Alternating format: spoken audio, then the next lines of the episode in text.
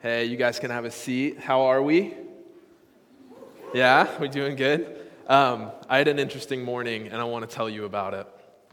On my way here, um, I, I, unloaded some stuff when I got to church, and I had to run to the store to grab a few things. And as I'm driving down the road, I hear this hiss from the pits of hell in the back of my car. Like I just hear. And as I'm like, oh my God, what is that? Literally, white smoke starts to fill my car, and I am terrified because there is a hissing noise and there is white smoke filling my car to the point where like I almost can't see. And I remember that my dad had just given me a fire extinguisher, and it's in the back of my car, and something happened where it got unlocked and it just started spraying. And I'm freaking out driving down the road. I felt like kind of Chris Farley just going in a movie, just screaming. And so I had to jerk the car, and finally it stops, and I roll down the windows, and, and all of the air is going out. And anyway, it was it was an embarrassing moment, and so I just wanted to share it with you. I really I felt like I was felt like I was in a Chris Farley movie, and well, honestly, I kind of hate using like cultural references, like someone like Chris Farley, like Adam Sandler. Like I, I work with student ministry here, and sometimes I'll, I'll, pull out these cultural references of people I think everyone will know, and I'm like, you guys know, you know, like um, Will Ferrell, you know, and like the students are like, who is who is that? And I'm just like, are you serious? Like, how old am I? there was this uh, camp that I spoke at, and um, I was going to use um, a Whitney Houston song as a. Um, as an example of something, and, and she had just passed away, and I was, I was thinking, I was like, man, do, do students even know who Whitney Houston is? And I was like, I should check. I should check. And so there was this table of girls eating dinner, and I walk over and I was like, hey guys, what's going on? And they're like, hey, what's up? And I was like, hey, quick question. Do you guys know who Whitney Houston is? And there was like a look of confusion on their face, and one girl goes, oh, I do. She was a drug dealer. and I was just like, no, you, what's happening? What's happening? So, um, anyway, that uh, doesn't have anything to do with anything. But, um, okay, question. This is a moment of truth. Today's gonna be a hard day for some of you. It just is, and I'm sorry. It's to be hard. Does anybody in here suffer from podophobia? Does anybody know what podophobia is? Podophobia is the fear of feet. If you hate feet or if you're afraid of feet, I'm just going to tell you, you might want to just slip out quietly now because today is going to be challenging for you. And you're going to see why in a moment. You're going to see why, if you're afraid of feet, you want to get out of here real fast. Um, Jesus will be disappointed with you if you leave, but um, that's okay. Um, we've been in a series called Kingdoms. Um, it's, a, it's a lesson on posture. And, and, and over the last few weeks, we've just been looking at some kings and kingdoms, and we've been dealing with the issue of pride. And we've been talking about how God is calling us to, to embrace different postures, different postures that, that really stand in the face of pride and, and that say, hey, we, we're not going we're not going to have that. We're not going to be a people that grab a hold of our own little kingdoms or, or, or our own important worlds. We, we're, we're going we're gonna put those kingdoms down and we're going to join our lives to a bigger kingdom, the kingdom of God. And so we've just kind of been hanging out and just talking about a lot of different kingdoms in our lives and, and, and the roles that they take and how oftentimes really they, they take up a lot of room in our lives and, and they distract us from the real purpose of why we're here on this earth. And, and, and last week, Kyle, Kyle taught us how, how, how really the kingdom that, that Jesus is bringing into existence, the kingdom that Jesus is inviting us to be a part of, is really, it, it, it's an upside down kingdom. And, and, and our, our series graphic, I, I just made a change to it for today and just kind of inspired by Kyle's talk, and we're going to continue it. And I think this is a little bit more accurate. If you'll switch it for me, Tyler. It's, it's, it's an upside down kingdom, and I want that to stay there just to remind you that the kingdom that Jesus is inviting us into is very different than the kingdoms of this world. It is a completely countercultural kingdom that Jesus is bringing into existence. Everything about Jesus is countercultural. Everything about the Jesus culture that he's inviting you into is so different than what the world has to offer. His kingdom goes in the face of everything our culture says is important. His kingdom is an upside down kingdom. He flips everything on its head. And, and today I believe that God wants to transform our minds. I believe that God wants to transform our minds. He wants to renew our minds, and, and, he, and he wants to give us kingdom eyes. I believe that God wants to give us kingdom eyes, and He wants to give us kingdom minds, and He wants to give us kingdom hearts. I believe that God wants to transform how we view everything. You see, Jesus comes and He enters into earth and He invites us to adapt a new lens, like new glasses, that the way we view the world, we view it through His eyes, through His kingdom, through the upside down kingdom of Jesus Christ. And, and, and the goal today, and really, the goal of this entire series is that we would renounce all of our allegiances to all the kingdoms of man. And all the tiny kingdoms that we have built and we have spent our lives building. And today, together as a community, we say we don't pledge allegiance to a flag or to a man, but we pledge allegiance to a king and a kingdom. That's the goal today, is that we would pledge our lives to the kingdom of Jesus Christ. And, and this series is, is it's been it's a, been a lesson on posture. We've talked about different kinds of posture, and we've talked about different ways we can express our posture and how our posture affects what kingdom we're a part of and how, how, how, it, how it resists pride. And today's posture we're going to embrace is, is, is the posture of service, the posture to serve, not ourselves, but, but others, to serve others. You, you see, the kingdom of man, really the goal of kingdom of the kingdom of man is to elevate oneself. It's, it's to serve oneself. It's to lifting oneself to the highest position possible. We call it ambition and we call it drive. You know, the, the, the goal of the kingdom of man is to get high. Not, not that kind of high, but to lift yourself high and get as, get as high as you can in the culture and so that you can honor yourself and that you can be honored by others. Our culture says this is what you do if you want to be a person of significance, a, a, person that, that deserves to be honored. You, you work hard to get to the front of the line. It's the American way. But the kingdom of God is, is completely different. The kingdom that God is bringing into existence is about getting low. It's about getting low. It's not about getting high. The kingdom of God is about getting low. And, and, and our model and our reference point for this is Jesus. He embodied perfectly the posture of service. Over and over again, he is the servant king. Jesus is the servant king. You see, Israel was waiting for a Messiah, and, and, and Kyle talked about this a little bit last week. You see, they were waiting for a rescuer. Because the Jewish people right now, they, in, in the first century, they are being oppressed. In the time that Jesus lived, they are being oppressed by an evil Roman Empire. And we hear that often, but, but oftentimes we don't, really, we don't really understand how bad they were and how awful of an oppression it was, like what kind of dictatorship was happening. What would happen is the Roman Empire, they would roll into a city and they would, they would take it over, and oftentimes they would just crucify an entire city men, women, and children. They would throw them up on crosses and they would put them all along the entrance to the city so that anytime anybody walked into the city, they would see what would happen if you resisted the power of the Roman Empire. They said, Don't mess with us because we will take your life. Because your life is not your own, your life belongs to us. Your life is now not about yourself, it is about the glory of the Roman Empire. So don't get in our way.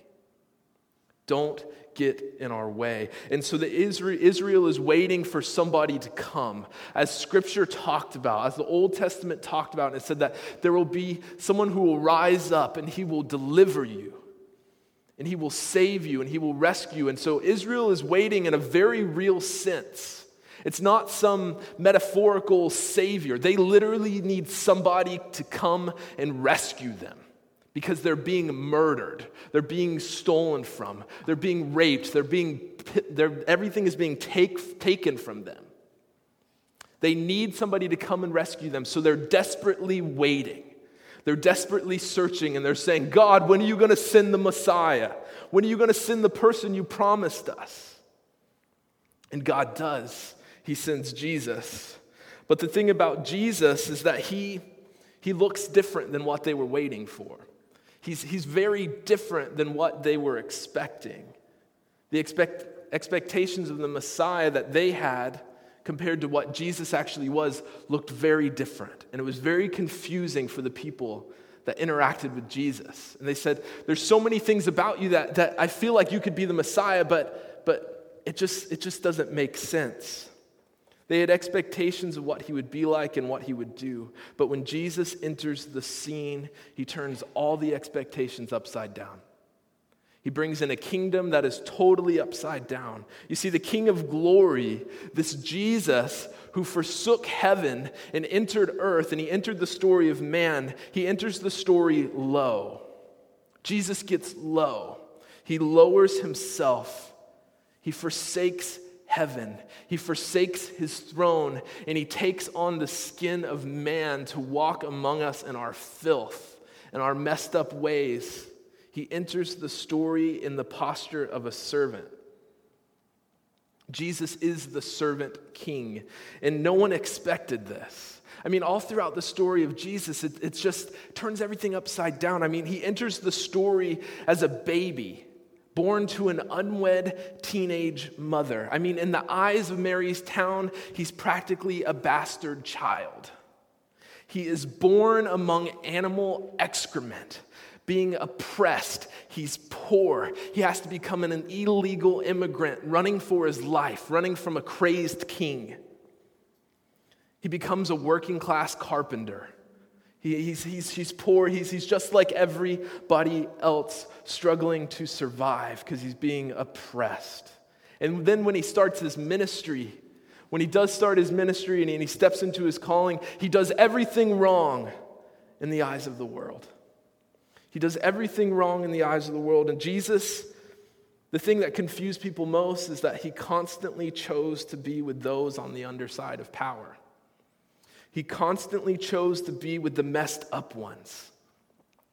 He chose to be with those on the outside of the lines. And it's almost like Jesus had a radar. Like when he entered into a town or, or, or he entered into the room, he would find the, the most messed up person, the, the person with the most issues, or the person who was hurting the most, and he would just make a beeline for them. And he said, Because I came for you. Because the doctor doesn't come for the well, the doctor comes from the sick. And so Jesus is constantly choosing to be with those. He chose to be with prostitutes. He chose to be with drunks. He chose to be with thieves. He chose to be with the outcast. He chose all of those people to be his closest friends. So much so that people called Jesus a drunk. They said, That guy just likes to party. He's not the Messiah. He's always drinking and partying around with people. How could that be the Messiah? Because he chose to be with the people that needed him the most. And people were constantly confused by, by his choice of company. If you're going to be the Holy One of God, how could you possibly even talk to those people, let alone touch them? You see, but the first people that he invited into his kingdom weren't the people of high power or, or high regard or people who had something to offer him. In fact, they were the opposite. They had nothing to offer him. They had absolutely nothing to offer. And he said, Those are the ones I want. Those are the ones I want to build my kingdom on. Those are the ones that I want to build my church on. Those people who have nothing to offer in the eyes of the world, those are the ones I came for. Those are the people I'm going to build my kingdom on because his kingdom is a kingdom of the least of these. Jesus is constantly choosing to be with the least of these. He's choosing to lower himself and be with those who just have a lot of issues. And, folks, let me tell you today that that is fantastic news for us. That is fantastic news for us. Jesus loves these people so much that he even took on the identity of the least of these. He tells this story and he says there's two groups of people. And the first group of people he, he, he welcomes into his kingdom. He says, Come into my kingdom, into rest. And he says, Because when I was thirsty, you gave me something to drink. And when I was hungry, you gave me some food. And when I was sick, you came and took care of me. And when I was a prisoner, you came and visited me. So enter rest. And the first group of people, they're so confused. And they said, Jesus, when were you thirsty? We didn't give you water. I would have surely remembered that. When were you sick? When were you a prisoner? You, you, you have a record? Like, when, when did this happen? We would have remembered this. And he says this, and it's one of the most powerful statements in all of Scripture. He says, Whatever you do for the least of these, you have done unto me. So enter my kingdom because you served me when you served the least of these. And to the other group of people, he says, I don't even know you. Depart from me. Because when I was thirsty, you didn't give me something to drink. And when I was hungry, you ignored me and you walked right by and you didn't give me some food. And when I was sick, you didn't take care of me. You were too busy with your own little kingdom. And when I was in prison, you sure did not care about me. I don't even know you. And they were so confused and they're terrified. They're like, Jesus, when were you thirsty? If we would have known you were thirsty, we would have bring in, we would have brought you a whole, a whole gallon of water. We would have made you a huge feast if we knew you were hungry. If you were in prison, we would have got you a lawyer. We didn't know Jesus. And he says, Whatever you haven't done for the least of me, the least of these, you haven't done unto me. You did not serve me. You did not serve the least of these. And Jesus takes the posture of service very seriously. Very seriously. Jesus' kingdom is a kingdom of service. Jesus' kingdom is a kingdom of service. And the most glorious being that's ever walked the earth the God of all creation himself said that I have not come to be served, but I've come to serve. I've come to serve you. And, and, and all throughout Scripture, Jesus is modeling service.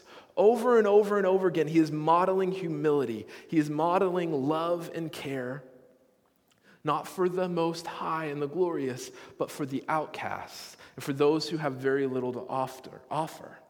And you see, our scripture today shows us the heart of Jesus' kingdom. And this is one of the most interesting stories, really, really, in scripture. And it's going to be John 13, 1 through 17. We're just going to kind of work through it together. We're just going to see this posture that, that Jesus embraces, and he sets an example for us to follow. So, John 13, starting with verse 1. It was just before the Passover festival. Jesus knew that the hour had come for him to leave this world and go to the Father. It's Thursday night. It's Thursday night. He's gathering with his best friends. In the morning, he's going to be arrested. He's going to be arrested and he's going to be beaten and he's eventually going to be crucified. And so he realizes that his time has come, that the climax of the story is about to happen. And so Jesus, he realizes this and he's, and he's eating with his friends. And it says this having loved his own who were in the world, he loved them to the end. Having loved his own, he loved them to the end. Man, that is a powerful, powerful statement that, that Jesus loved his own to the end. And, and so when you hear that, there, there's, there's two groups of people that can hear that. The first group of people will hear that and say, Man, that brings me great comfort because I know that I belong to Jesus. I know that I am one of his own. And so Jesus loved me to the end. So for the first group of people, that brings great comfort. But there may be some of you in here that find yourself in the next group of people that say, When I hear that, I am not confident that I can be considered Jesus' own. And so we're just going to go and get this out of the way. We're not going to wait till the end of the service to, to, to talk about this. There are two groups of people there are people who belong to Jesus, and there are people who choose not to belong to Jesus. And so today you have a choice sitting right in front of you. And Jesus is inviting you to come and become his own. Jesus wants to claim you. He wants to have you as a son and a daughter. He wants you to know that he has loved you to the very end. And the thing with Jesus is, is there actually isn't an end. That Jesus will love you for eternity, but all you have to do is accept it. So we don't have to wait to the end. We don't have to wait for a, a sad song to play for you to get emotional and make a decision. Today, if you want to know that Jesus, if you want to feel that confidence that you are his own and that he loved you to the end, all you have to do today is believe on him. It is so simple. It is one of the most simple and profound things that you will ever do. So don't let a moment go by without saying with great confidence, I belong to Jesus because he loved you to the end. Continue on in verse 2. The evening meal was in progress, and the devil had already prompted Judas, the son of Simon Iscariot, to betray Jesus. Jesus knew that the Father had put all things under his power and that he had come from God and was returning to God. So here he just he just is saying that this is, there's this guy, one of his best friends, Judas. He's about to betray Jesus. He's, he's already betrayed him. He's made a deal for a bag of coins that he's going to turn over Jesus to the religious elite and to the Roman Empire. And, and, and, Judas has some issues with money all throughout Scripture. It's not like he just made one bad decision. We see that Judas's heart was kind of in the wrong place all throughout Scripture. And, and so, so they're eating together with the guy that's about to betray Jesus. So there's, there's kind of a lot of drama happening. And then it says that Jesus knew that the Father had put all things under his power and that he had come from God and was returning to God. Verse 3 is huge. Verse 3 is huge for what is about to happen in the rest of this story. Because what's happening here is Jesus is saying that he belongs to the Father and that, that all things are under his power and that he came from God and that he's returning to God. And so Jesus is making this statement about himself that he is God, that everything is underneath his power. So Jesus is raising himself up. He's raising himself up to a place of glory and he's making a huge statement about himself. And that's huge. He's making, he's raising himself up and he says, See who I am. I am God and all things are under my power. And this is huge for what's about to happen because he raises himself up and then he's about to go low. He's about to do what Jesus does best and he's about to choose a posture of service. He says, This is who I am. I am God's and everything belongs to me. I am the Son of God, but I'm about to go low. He lifts himself high and then he goes low. Verse 4 So he got up from the meal, took off his outer clothing. He took off his outer clothing and he wrapped a towel around his waist. This action, this is the actions of a slave, the actions of a servant. He strips out off his outer garment and he's wearing really just underwear just a very basic thing almost like we talked about david a few weeks ago and how he, he wore an ephod how he put on a garment of worship he took off his kingly robes and he put on the robes of a worshiper. And here Jesus is taking off his best clothes and he's putting on the clothes of a slave. Verse 5 After that, he poured water into a basin and began to wash his disciples' feet, drying them with the towel that was wrapped around him. He came to Simon Peter, who said to him, Lord, are you going to wash my feet? And Jesus replied, You do not realize now what I am doing, but later you will understand. You see, right here, it's, it's, not, it's not immediately evident to, to the disciples what Jesus is doing. This is, this is Jesus once again turning everything upside down. He's turning all the expectations upside down. He's, he's really going against the cultural norms. But, but soon they'll understand what Jesus is doing. And, and not only is he setting an example, he's foreshadowing what is yet to come. And he says in verse 8, No, said Peter, you shall never wash my feet. No, you should never wash my feet. This is inappropriate, Jesus. You're, you are the Lord. How could you be like a slave and wash my feet? I'll never let this happen. But Jesus answered, Unless I wash you, you have no part with me. Jesus comes back with a really intense statement. He says, Unless I wash you, you cannot be a part of me. You cannot be a part of my kingdom unless you let me serve you. And I love Simon because he's, he's always making mistakes and he's, he's always trying to make up for it. And he says, Then, Lord, not just my feet, but my hands and my head as well. And Jesus answered, Those who have had a bath need only to wash their feet. Their whole body is clean, and you are clean, though not every one of you. Not every one of you, for he knew who was going to betray him. And that was why he said, Not everyone was clean. You guys ever think about that? That, that Jesus actually washed Judas's feet.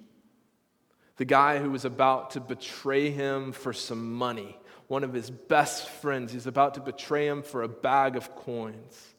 And there's Jesus, the creator of all things, lowering himself to the place of a slave and he gets down and he serves Judas. He serves Judas. He looks him in the eyes and he, and he begins to wash his filthy feet. It says, When he had finished washing their feet, he put on his clothes and he returned to his place. And he said, Do you understand what I have done for you? You call me teacher, you call me Lord, and rightly so, for that is what I am. Jesus makes a declaration that I am Lord, I am God, all things are under my power. Only a lunatic could say that, only a liar could say that, or only the Lord could say that. And today, ultimately, you have to make the decision which one do you think Jesus was? Which one do you think Jesus was? He said, You call me Lord, you call me teacher, rightly so, for that's what I am. Now that I, your Lord and teacher, have washed your feet, you also should wash one another's feet. He says, I've set an example for you so that you should do as I have done for you. See what I've done. See how I've lowered myself. And now it's time for you to do the same. And you need to wash one another's feet. You need to serve one another. You need to serve your brothers. You need to serve your sisters. You need to serve your neighbors. He said, Very truly, I tell you, no servant is greater than his master, nor is a messenger greater than the one who sent him. Now that you know these things, now that I've given you revelation, now that I've revealed these things to you, you will be blessed if you do them. Jesus has set this huge example here, and he's, he's turned the cultural understanding upside down. He's turned everything upside down, and, and it's, it's hard for us to kind of understand like how significant the idea of washing feet is. Like in the first century, everybody wore sandals. I mean, there's a lot of people here that wear flip flops. Who likes to wear flip flops? I hate shoes unless they're boots. I have flip flops or boots, mostly flip flops. And so, just like, I'm just trying to be like Jesus, you know? Um, and so, everybody in the first century, they're wearing sandals and they don't have cars, obviously. They, they, their main mode of transportation is walking. And if you were rich, you had some sort of an animal to maybe carry you. So you can picture what the roads are like if they're being populated by animals. There is just animal excrement everywhere. And for a first century Jew to, to have to walk everywhere, and then the disciples themselves, all they do is travel. They don't even have a place to lay their head. They're always on the move. Jesus is always making his kingdom known. And so, so in the first century, everybody's feet were just nasty. You, you might think your feet are nasty, but compared to the disciples, you're not even close. I mean, just go, go walk around in our garden outside that we just planted. There's, there's like elephant poop and like giraffe poop. We got all this compost from the zoo. If you want to know what, what, the, what the disciples' feet look like, just go tromp around in our garden. Don't do that because we'll be mad at you, actually. It's just an example. But their feet were filthy. And so when you would enter into a house, the last thing you want to do is, is tromp your, your animal poo feet all over somebody's nice rug, right? And so they would have to wash their feet. But this was such a gross experience that, that most people had to wash their own feet because it didn't make sense to make somebody else do that because it was the lowest of lows. Maybe a slave would do it. It was, it was the activity of a slave. Most servants wouldn't even have to do it. Jewish servants, they didn't have to do that. It was too low. So most people just washed their own feet. But here's Jesus coming in and he says, I need to do something. I need to serve you. I, I, I need to do this. And he takes off his clothes and he puts on the garment of a slave. And he kneels down and he lowers himself and he begins to wash his best friend's feet. And he, and he, does, it, and he does it as an example for them. And he says, I'm setting, I'm setting an example for you because I want you to be my people. I'm leaving soon. I'm about to go somewhere. I'm about to leave you. And I, have spent the last three years teaching you. I've been telling you about my kingdom, and I've been trying to show you what it's about. This is one of the last actions Jesus does before he goes to the cross. And we've talked about this before. There's a significant thing about last words. Like if you knew you were going to die today, you would take great care in what you said to the people that you loved. And Jesus finds himself in this place, and these are some of the last moments. They just took communion and he just, he just told them what he's doing in the earth. And now he's setting an example for them. And he lowers himself and he begins to wash their filthy feet. And he says, This is what I want you to be like. This is the kind of follower I want you to be. I want you to see this example and I want you to go. I want you to go and I want you to serve others. I want you to serve your neighbors. Jesus says, You want to be a part of my kingdom? Do you really want to be a part of my kingdom? Then this is the posture you have to adopt. Everybody wants to be raised to a place of glory. There's a story in Scripture where there's some of Jesus' inner circle, the sons of Zebedee, and, and they bring their mom, which is kind of embarrassing. They, they come to Jesus, and, and their mom says, Jesus, I want you to put my boys on your right and your left when you go to heaven. When you go to your kingdom, I want you to make them your right hand men. And it's, it's kind of embarrassing because, I mean, come on, guys. Like, you're grown men. You're going to bring your mom to talk to Jesus about getting a promotion? Like, it's, it's kind of lame. And so, and Jesus says, Oh, do you, do you really think you could, you could drink from my cup? Do you really think you could drink from my cup? Do you really think you could embrace the posture that I'm going to make you embrace? And they say, Oh, Jesus, we will, we, we will drink from your cup. We'll follow you anywhere. And Jesus says, Okay, you're going to drink from my cup. You're going to drink from my cup, meaning that you are going to follow my footsteps and your lives are going to be lost for the sake of my cause, for the sake of my kingdom. But it's not my right to give you the right or the left, but you will drink from my cup. Everybody wants to be raised to a position of honor. But are you really willing to drink from the cup, the cup of suffering? The cup of servanthood, because that's what Jesus is calling you to. He's calling you to serve when it's uncomfortable. He's calling you to wash the feet of those that you don't want to serve, those that you that are outcasts, the, the, people that you at least want to touch. He's calling you to serve them. He's calling you to serve and love your neighbor. And we all know this command, right? You've all heard that. You know, like you learn it as a little kid, you, you need to love your neighbor. But we rarely ask the question who is our neighbor? Who is your neighbor? And I, I believe God is, is, is wanting to change our concept, our concept of neighbor. I, th- I think He's wanting to shift how we view neighbor. I believe that God is calling us to love our neighbors and not just the people that live on our street not just the people that live next to us, but I believe that God is changing the concept of neighbor. And we have neighbors, we have brothers and sisters all over this world and all over this city, people that you would never actually really come in contact with, not in a significant way. But Jesus is calling you to serve them, to maybe cross your comfort lines, maybe go on the other side of the tracks and begin to serve people that don't look like you, people who don't have values like you, people who stand in the face of everything you believe in. God is calling you to go to that place, to those people, and to serve them, to lower yourself and take a low position like Jesus. So I believe your neighbor if you want to know who your neighbor is, and you want to know who your neighbor that you're supposed to love, just think back to what Jesus said about the least of these. I believe that your neighbor, your primary neighbor that you are called to love, is whoever fits into the category of the least of these. And, and so think about it. In our society, in our culture, in your world, who are the least of these?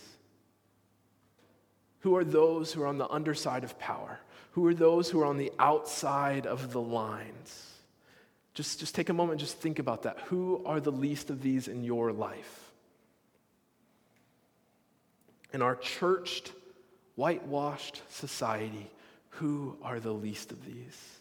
And, and then you have to start to ask your question how can I serve them?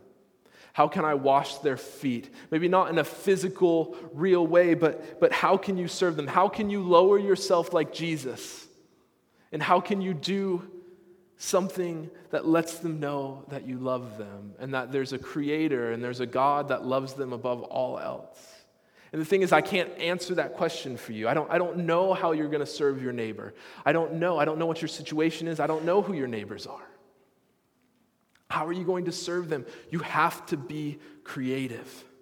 I believe that the earth is crying out for the people of God to embrace and engage their imagination. I am constantly, constantly shocked by the lack of imagination in our world. I mean, we see our leaders, some of the most strong and brightest people, facing some of the most biggest problems in the world. We see chemical weapons happening and all these things happening, and they have no imagination. The only thing they can come up with is we'll drop more bombs. And it makes me just I'm just like, where is the imagination? God created us to create. He created us to solve problems, and we have to begin to engage our imaginations because if we don't, we're literally just going to watch a world pass us by and die.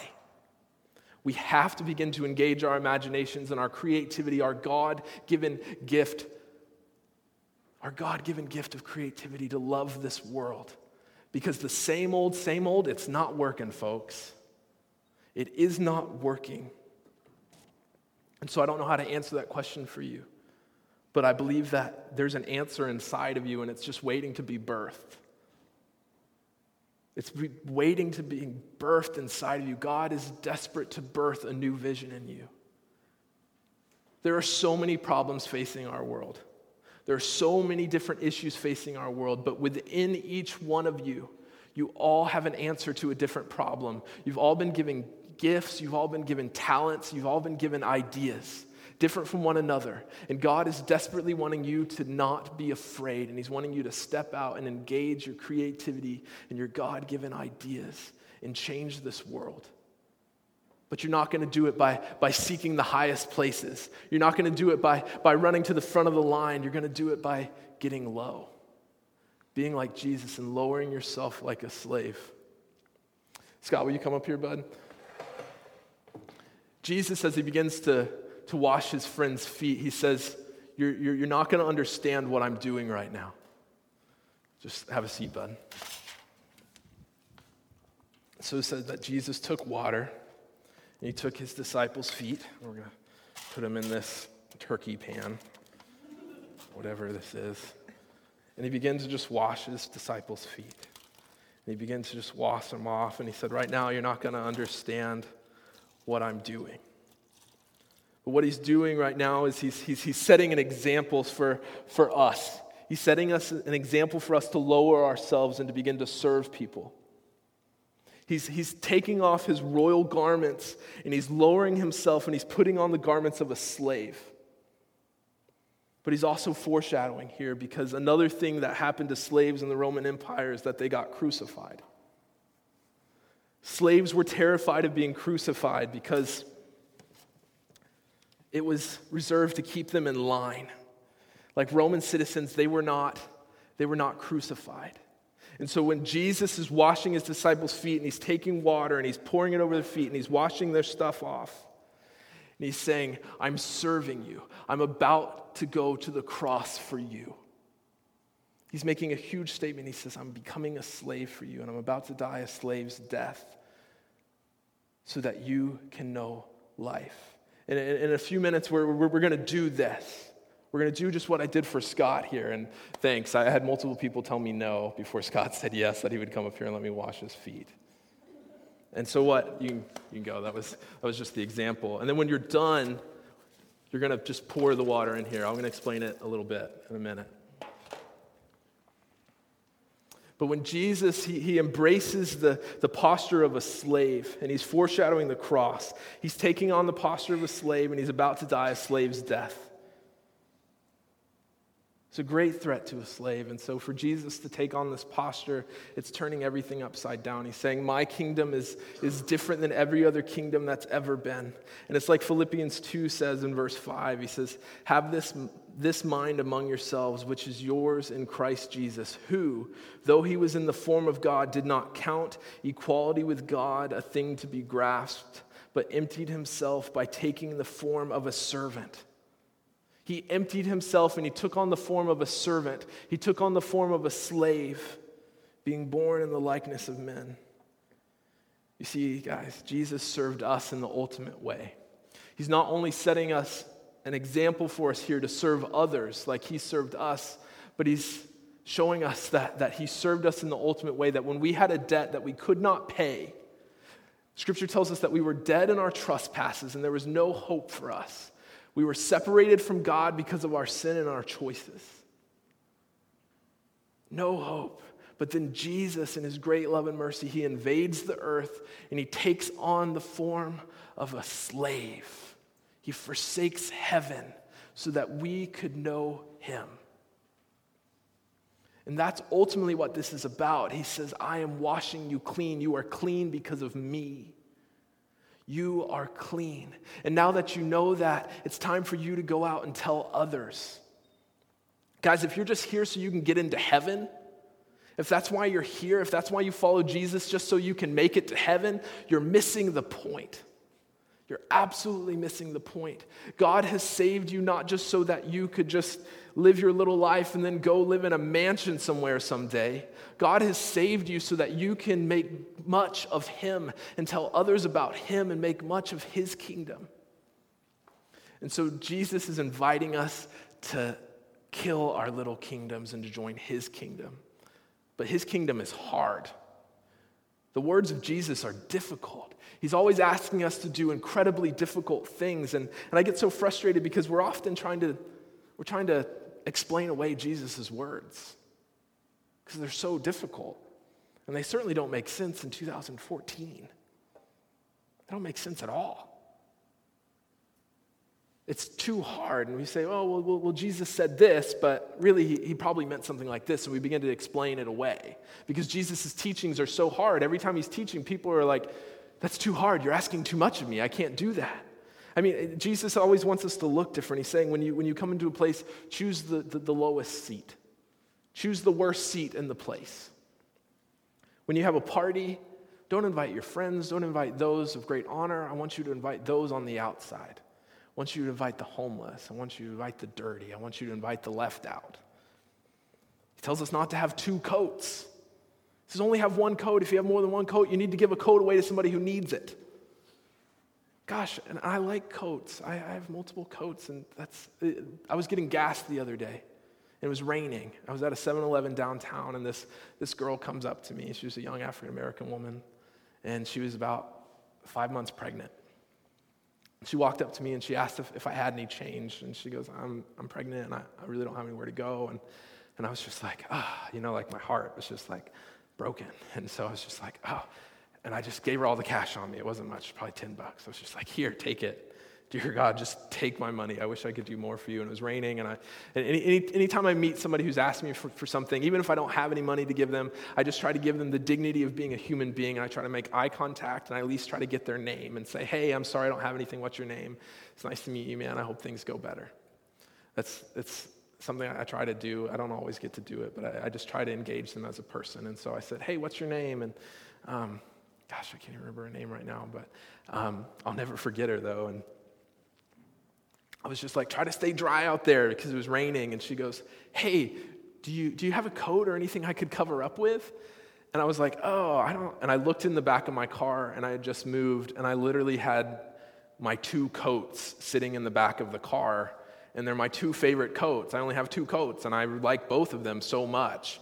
And I was just like, ugh, I don't want to give her one of these coats. Like, these are my favorite coats.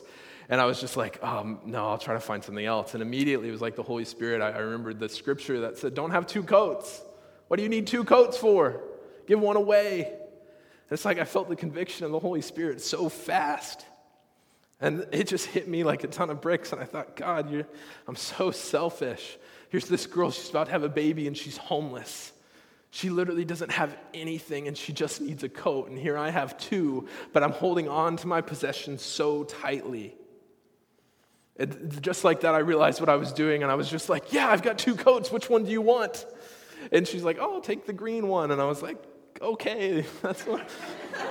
Are you sure you don't want the blue one? Because I like the green one. And I was just like, here's an umbrella. And I literally just start handing her things out of my car because I just felt so guilty. And I got in my car and I just I wept for about a half hour. I'm not kidding.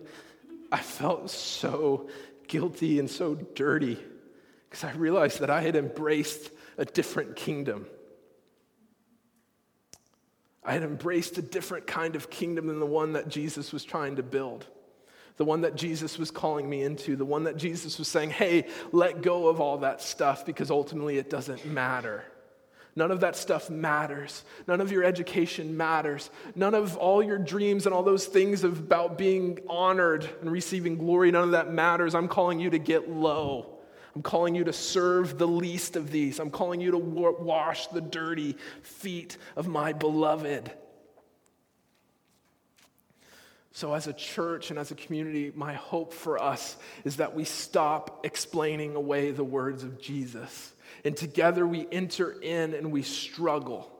And we say, This is hard. This is incredibly hard. And I don't know what it looks like to get low today. I don't know what this looks like, how I can get low and serve my neighbors. But together we can figure it out. Together we can figure it out. Let's embrace the kingdom of God. And as the band comes, we're about to invite you into an experience. One that's surely going to be uncomfortable for a lot of you. I don't know if you guys have grown up in the church or if you've ever experienced this, but it's kind of an old timey thing. We're having a feet washing service. And there are stations set up, and there are water, and there, there are trays, and there are buckets, and there are towels. And so I want to challenge you today. I know some of you are thinking, I got to get out of here. Like, I'm just going to like squeeze out the back. No one will notice. If you do that, that's fine. Jesus still loves you and he's stoked on you and well pleased with you. I promise. And we won't, we won't be upset at you either. But I want you guys to stretch yourself today. I want you to experience something that Jesus wanted us to do. He set an example for us and he says, I've come to serve you, and I want you to serve one another. I want you to love your brothers and sisters. And, folks, if we can't even serve the people in this room, our family, our church family, if we can't even serve one another, how will we ever hope to serve the city of Jacksonville? So, what's going to happen? There are four stations two in the back, two here. I want you guys to get in lines. You're not going to have partners, and how it's going to work is the first person in line is going to sit down. You're going to put your feet in this tray right here and, and the next person in line is going to come. They're going to take the water, and they're just going to begin to pour some water on your feet. You don't even have to touch the other person's feet if you want. If you don't want to, it's up to you. Do what you want. Just pour some water on their feet, wash their feet. Then take their feet, and then begin to dry them off. Just dry them off, and then when you're done with the water, dump it out into the bucket so we're not double dipping on gross feet water. And then dry it. That person will then get up, go back to their seat. The person who just washed the feet will then take the, the spot in the seat. And the next person will come up and wash their feet. So the first person that sits in the chair, um, you're just going to get your feet washed. And, and, unless you want to get back in line so you can actually do some serving. Um, so that's just how it's going to have to work. So there's going to be lines, and just do that. Dump the water into the buckets. You don't have to use a lot of water. And the reason that we're doing that is it's just a symbolic, a symbolic statement that I'm going to serve you. My brother, and my sister, I'm going to serve you. I'm going to get low, and I'm committing to do life with you. And, and not only is it us accepting the example that Jesus set for us and we're serving one another, but as somebody washes your feet, I want you to picture Jesus washing your feet. Jesus taking on the, the, the robes of a slave and cleansing you, serving you. Because ultimately, that's why Jesus came, is he came to serve you. And today I talked a lot about people on the outside and, and outcasts and people with issues. And the truth is, that's all us. We are all on the outside. We were all at the outside at one point. And I know y'all got issues in here. I know you guys aren't perfect. I'm sure not. So, the band's going to play a song, and you're going to have to be brave. You're going to have to step out of your comfort zone and be brave. And so we can do this. We'll get through this. You'll get to have lunch in a little while. But my prayer is that this will be an experience that we will not forget as a community and as a family. And so I invite you to come be a part of this. No pressure. We love you. I'm going to pray real fast. And then um, whoever the first brave person is, um, I'm going to come shake your hand and give you a hug afterwards. So let's pray. Father,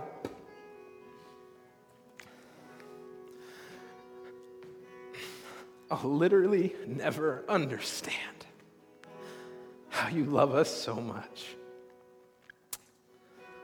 It'll never make sense to me how you left your throne in heaven and you just became a helpless baby. And that you lived in some of the most difficult times in the earth. And that you were oppressed and you suffered for us, for nobody else but us. That you suffered for the people in this room so that we could know life and that we wouldn't have to suffer. I'll never understand why you love me the way you do.